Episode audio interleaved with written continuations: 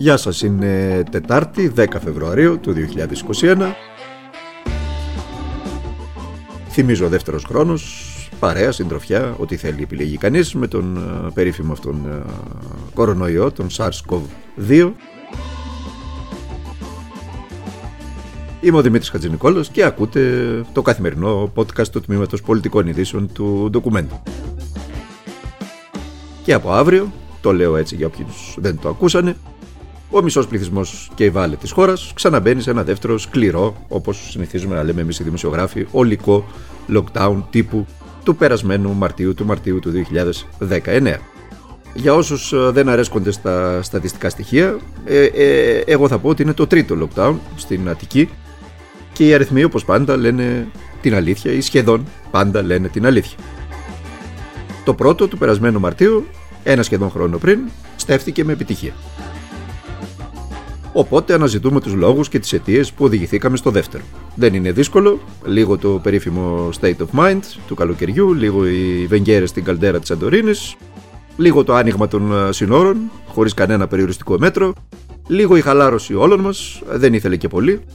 Το δεύτερο και πιο ήπιο, αλλά παρατεταμένο, διάρκειας 3,5 μηνών, κατά γενική ομολογία έκανε μια τρύπα στο νερό και μόνο ότι μετά από 90 μέρες ε, περιοριστικών μέτρων πάμε σε ένα ακόμη lockdown μέσα στο lockdown φτάνει από μόνο του για να εξηγήσει την αποτυχία του. Μπορεί να αποτράπει και ένα δεύτερο Μπέργαμο όπως στη Θεσσαλονίκη τον περασμένο Νοέμβριο αλλά κράτησε την κοινωνία δεμένη σε ένα διαρκές άνοιξε κλίσε, έσπασε νεύρα, κατέστρεψε οικονομίες και στο διατάφτα συντήρησε μια διασπορά του ιού στη λογική ότι ο ιός είναι πάντα έξω από την πόρτα μας, έτοιμος να εισέλθει, οδηγώντας το σύστημα σε κατάρρευση. Και το ερώτημα είναι αν αυτούς τους 3,5 μήνες του ήπιου lockdown και των περιοριστικών μέτρων, αν η πολιτεία εκμεταλλεύτηκε αυτό το χρονικό διάστημα προκειμένου να οχυρώσει το σύστημα.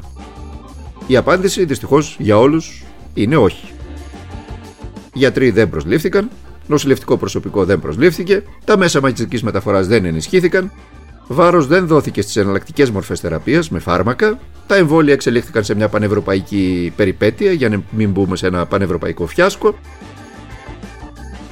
και με αυτά και με αυτά φτάσαμε σε ένα ακόμα ολικό lockdown, όπου για μια ακόμα φορά καλείται η κοινωνία δια του σκληρού εγκλισμού της να βγάλει τα κάστανα από τη φωτιά. Και μόνο το υγειονομικό σύστημα στην Αττική, το οποίο βρίσκεται για μια ακόμα φορά στα όρια της αντοχής του, φτάνει. Σύμφωνα με νεότερα στοιχεία που βλέπουν το φως της δημοσιότητας, επειδή ανοίγουν σιγά σιγά τα στόματα, η πίεση της ε, ΜΕΘ συνετέλεσε καθοριστικά στην εισήγηση για επιβολή του lockdown. Σύμφωνα με τα στοιχεία που δημοσιοποίησε όχι εμείς, αλλά η πρόεδρος της ΕΙΝΑΠ, η κυρία Παγώνη, 166 από τα 230 κρεβάτια μεθ στην Αττική είναι καλυμμένα. Έχει κάλυψη δηλαδή σε ποσοστό του 72%. Οι γιατροί ανά την επικράτεια του ΕΣΥ συνεχίζουν να χτυπούν το καμπανάκι του κινδύνου πλην ματέως. Και επειδή μιλάμε για 230 κρεβάτια μεθ στην Αττική, αντιλαμβάνεστε ότι όλη η φρασιολογία, η κυβερνητική το προηγούμενο διάστημα για τις 1000, 1100, 1200 κλίνες μεθ ήταν απλά επεαπτερόεντα και δεν είχαν καμία σχέση με την πραγματικότητα. Τώρα οι ειδικοί παραδέχονται ότι τα παιδιά μεταδίδουν τον ιό, ενώ στο πρόσφατο παρελθόν έλεγαν άλλα.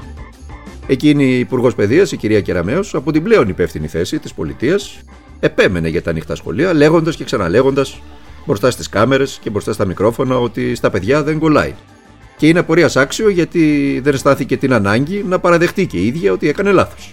Τώρα που ξανακλίνουν τα σχολεία. Αυτό που ανακοινώθηκε σήμερα από τον Πρωθυπουργό είναι ένα μέτρο προληπτικό, το τονίζω, στη βάση της εισήγησης των ειδικών. Η πραγματικότητα είναι ότι είμαστε ικανοποιημένοι από το πώς έχουν εφαρμοστεί τα μέτρα στα σχολεία και πραγματικά αξίζουν πολλά συγχαρητήρια σε μαθητές, σε εκπαιδευτικούς. Δεν έχει προκύψει τάση διασποράς του ιού μέσα σχολείο. Ε, τα κρούσματα είναι όσο επιτοπλίστων αυτά που έρχονται έξω από το σχολείο. Και επειδή ρωτήσατε για εμπεριστατωμένα στοιχεία, πρέπει να σας πω ότι γίνονται και δειγματοληπτικοί έλεγχοι. Όχι μόνο μέχρι τώρα έχει κλείσει το 0,6% των σχολείων της χώρας ε, και έχουν γίνει και δειγματοληπτικοί έλεγχοι που σημειωτέων έχουν βγάλει ακριβώς τον ίδιο αριθμό, 0,6% θετικότητα. Την ακούσαμε. Αυτή ήταν η κυρία Κεραμέως στο πρόσφατο παρελθόν, η οποία έλεγε ότι δεν κολλάει ο ιός στα σχολεία. Σήμερα, βέβαια, ο καθηγητής μικροβιολογίας και μέλος της Επιτροπής Ειδικών, ο κ. Αλκιβιάδης Βατόπουλος, Μιλώντας στον Αντένα, αναφέρθηκε στη ραγδαία αύξηση κρουσμάτων στα παιδιά από την ηλικία των 0 ετών έως τα 17.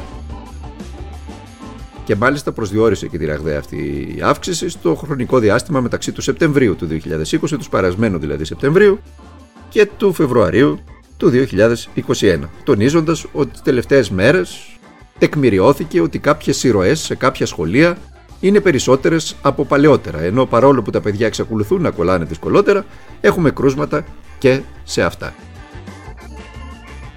Με αυτά και με αυτά λοιπόν, από αύριο στο μέγιστο βαθμό θα εφαρμόζεται και η τηλεργασία στο δημόσιο, ενώ εξ αποστάσεως θα συνεχίσουν να εργάζονται τα ευπαθή άτομα. Το μέτρο της τηλεργασίας που χαλάρωσε και αυτό τους τελευταίους μήνες επανέρχεται στο προσκήνιο ως πρώτης προτεραιότητας για τη συγκράτηση της διάδοσης του ιού. Μάλιστα, τις επόμενες μέρες θα εντατικοποιηθούν οι έλεγχοι για να διαπιστωθεί αν τηρείται η υποχρέωση της τηλεργασία τόσο στο δημόσιο όσο και στον ιδιωτικό τομέα.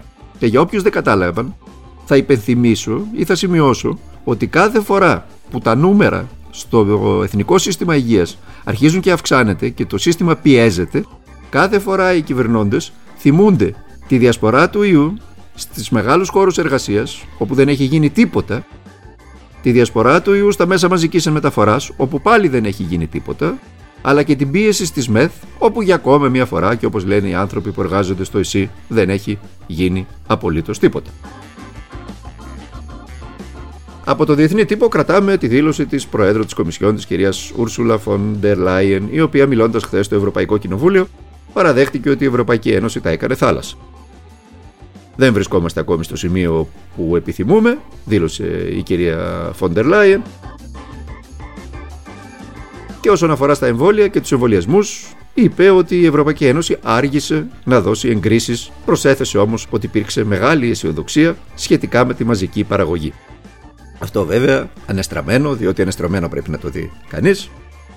Η κυρία Φόντερ Λάιεν μας εξήγησε και τους λόγους για τους οποίους καθυστέρησε η Ευρωπαϊκή Επιτροπή και για τους λόγους για τους οποίους φτάσαμε εδώ σήμερα, διότι ήταν πολύ αισιόδοξοι ότι οι μεγάλες φαρμακευτικές, η Big Pharma και κυρίως η Pfizer και η AstraZeneca, που ήταν οι πρώτες που μπήκαν στη μάχη του εμβολίου, θα ανταποκρίνονταν με τα εργοστάσια τους τόσο στην Ευρώπη όσο και εκτός Ευρώπης στις απαιτήσεις των καιρών. Στην άλλη πλευρά του Ατλαντικού, η πλειοψηφία των Αμερικανών ε, γερουσιαστών χθες ψήφισε υπέρ της πλήρους διεξαγωγής της δίκης του τέο Προέδρου των ΗΠΑ, του κ. Ντόναλτ Τραμπ, στηρίζοντας το επιχείρημα των Δημοκρατικών ότι η διαδικασία επιτρέπεται με βάση το Σύνταγμα των Ηνωμένων Πολιτειών. Να πούμε εδώ ότι η μερίδα των γερουσιαστών ε, Ρεπουμπλικανών ζητούσε να μην ε, λάβει χώρα συγκεκριμένη διαδικασία, ζητούσε από τον κύριο Biden να, να, να βάλει ένα stop στη συγκεκριμένη διαδικασία, διότι ο κ. Ντόναλτ Τραμπ πλέον δεν είναι πρόεδρος των ΗΠΑ και ως εκ τούτου δεν έχει κανένα νόημα η καθαίρεσή του. Ωστόσο, ε, έχει νόημα η καθαίρεσή του, διότι στην περίπτωση που έχουμε αποπομπή, αντιλαμβάνεστε ότι κλείνει οριστικά ο δρόμος στον κύριο Τραμπ για τη διεκδίκηση του χρήσματος των Ρεπουμπλικανών και στη συνέχεια μιας ακόμα πενταετίας στον ε, Λευκό Οίκο. Εμείς εδώ θα είμαστε κάθε μέρα από τη Δευτέρα μέχρι την Παρασκευή να τα συζητάμε και να τα σχολιάζουμε και να τα εξετάζουμε όλα μέχρι τότε, μέχρι αύριο να περνάτε και να είστε καλά.